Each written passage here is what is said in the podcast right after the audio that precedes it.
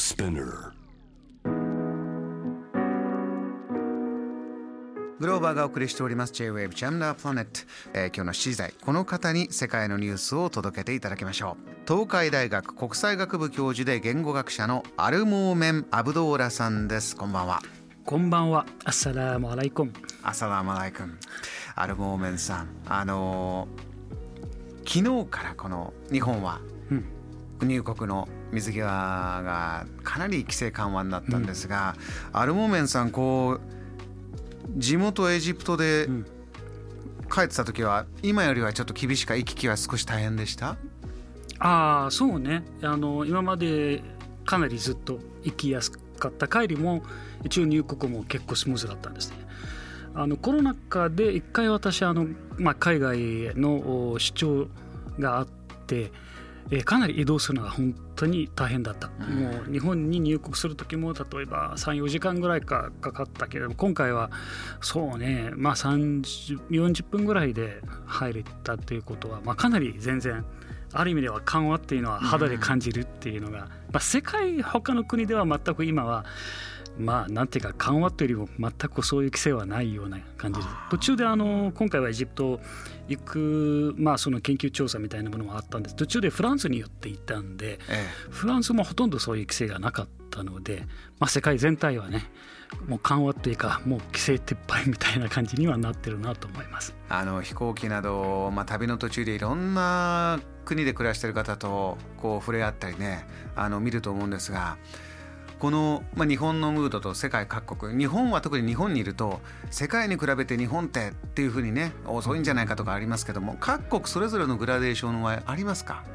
ありますねやっままあなんていうか、まああそこに言えば文化的な人の行動パターンは全然違うわけなんですけどもやはり日本っていうのはこう周り全体に対するいわゆる配慮が結構手厚い国なので。まあそれはちょっと海外、まあ、その地域によってはその度合いが違ってくるわけ。例えばマスクをつけるっていうのは、まあ、ほとんど今海外ではマスクをつける人はほとんど見かけませんけれども。でも日本の場合はコロナ禍前はでもこの結構マスクをつける習慣もあったんですけどももともとありましたね。なんか可愛い人もマスクをつけるとかっていう話もどっかで読んだことあるんですけど日本でね、うん。まあですからそういうマスクの文化定着している国とそうじゃない国っていうのは結構その辺は全然ちやっぱり肌で感じますね。えーアルモメンさんが肌で感じてきたエジプトの今最新エジプト取材報告聞かせてくださいありがとうございます。まあ、ニュースではないけれども実際私あの9月まあ上旬まあ大体下旬まで大体2週間ぐらい、えーエジプトで滞在しまして。えでそのお間には、まあ、いろんな人に会ったり講演を行ったり調査も、えーまあ、する結構時間も多かったんですけどもやはり人と会ってこういろんな意味では今こうエジプトをはじめ中東全般、まあ、全体的にはどういう状況が起きているのか、っていうところはねもちろん今回自分も、えー興味をお持ちでありながらその世界はどういうふうにそれを感じてるのかなっていうところはですねえ。あのまずはやっぱり、まあ、日本うんあるいは他の世界では今はもうかなり経済の事情っていうのはもうリセッション経済かなり停滞しているっていうことは、はいでエジプトはもう日本と同じように、まあえー円安じゃないけれどもエジプトのボンドかなり下落しています。でこれはすごいものすごい速さで下落しつつあってで、えーちょっと歯止めがかからないぐらいの状況なんですね。まあ、それによってはかなりそのいわゆる一般市民の生活がかなり圧迫されているこれはもうかなり肌で感じます。うん例えば食料の価格がかなり高騰しているしもちろんエネルギーも電気代とかうん本当に桁違いの、えー高騰のしている状況なんですね。うんでインフレ率もおもうちょうど私が行った時これも多分エジプト史上最大かもしれないけれどももう16%に近いインフレ率になってるんですね。えまあ、これはもちろん月によって違うかもしれませんけれどもうん、まあ、これはやっぱりこの商品とか食品とかいわゆる一般市民のその生活かなり直撃しているっていうのがよくわかりますね。もう普通にあの街歩いていてあるいは誰かと一緒に例えば食事行った時にそれが非常に肌で分かります。うん、でまああとはエジプトやはりこう、まあ、収入の大部分っていうのは観光であったため、えー、これも重なったこと、まあ、コロナ禍も当然やっとそこからまあなんていうか状況良くなると思った矢先にまたこのその戦争って言いますかねロシアのそうですね、あの今のウクライナ侵攻で、まあ、あんまり知られてないかもしれないけれどもロシアとウクライナからの観光客は非常に多かったんですねエジプトの場合は。ですね、うん、まあ、それが減ってしまって観光収入の減少などなどですね、うん、そういうあの経済的な状況の中で、まあ、エジプトはまた新たにねこうちょっとこう国際機関からの融資も一応今模索している、うん、まあ、というのがこう経済的な状況。はい、一方まあ、あの私の一番あの関心のある、えー、いわゆるその教育分野ですね、はいまあ、エジプトあんまり一般的には知られてませんけれどもかなり日本語を勉強する人が多い地域であるんですね。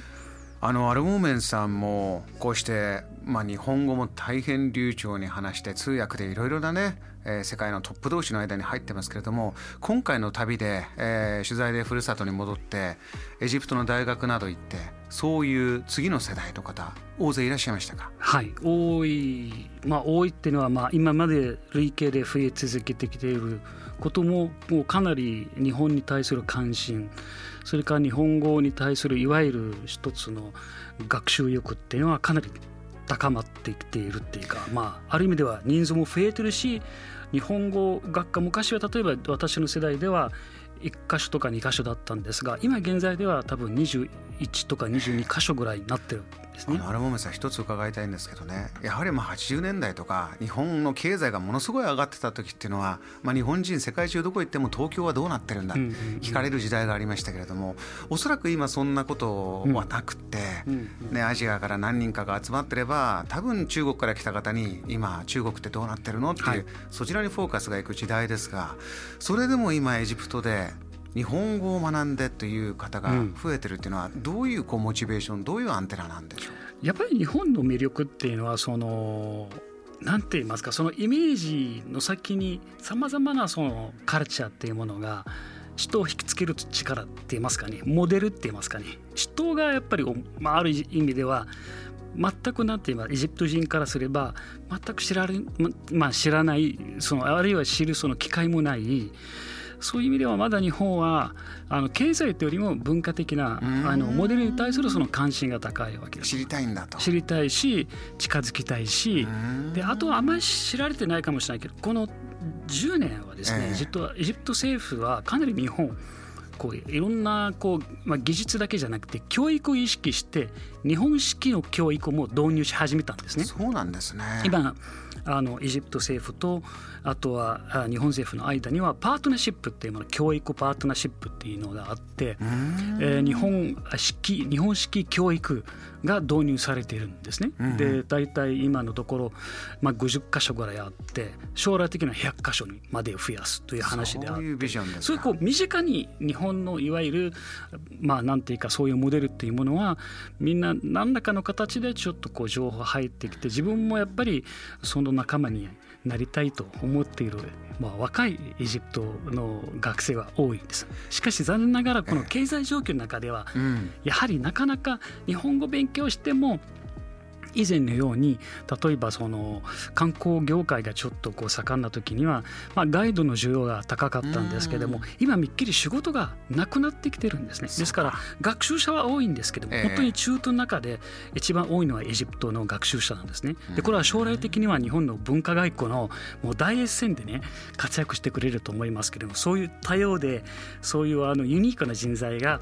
まあ、私は期待してるんですけど、この状況経済の中でもう少し、まあ、見えるようなあのそのちょっと今暗いトンネルかもしれないけれどもその先にはまたその日本とエジプトを結びつけてくれるその人材はね多分多くその育っていくのかなと、うん、今回そのあの純粋にこの多くの若者に接して思ったんですね。はい、さあそしてもう一つこちらも大変注目が来月こう COP27 がエジプトで開催になる。これはまあ世界中から大変注目を集めてるんですが現地取材、えー、帰って地元で、はい、えー、感じた注目のポイントっていうのはどこになりますか？もうあの準備が着々進んでいて、まあ、今回はねあの前回は COP26 はイギリスだったんですね。でした。で今回はエジプト、まあ、ある意味ではこの気候変動の一つの当事者である、えー、国であるエジプトですね。その舞台で、えー、世界の約90カ国ぐらいの首脳が出席するわけですね。うん。で、えー、エジプトのちょっとこう町の名前でいうとシャルムシェフという航海に近いところで、まあ、今は相当準備が進んでいる、まあ、あとある意味ではこの、まあ、始まるのは11月6日で、えー、18日まで続く。その間にはいろんなイベントあります。えーで例えば水問題はどうするかとかエネルギー問題どうするか、まあ、基本的には今回はエネルギーの移行やこう食料安全保障。で食料安全保障っていうのはまあ、えー、確かに今まで重要だというふうに言われてましたけれども今回特にねこの国際情勢の中で、えー、かなり真正面からこの、えー、食料安全保障っていうものが世界中がまあ悩んでいるところもあるので、えー、そこは一応一つの焦点になります。で日本政府も結構割と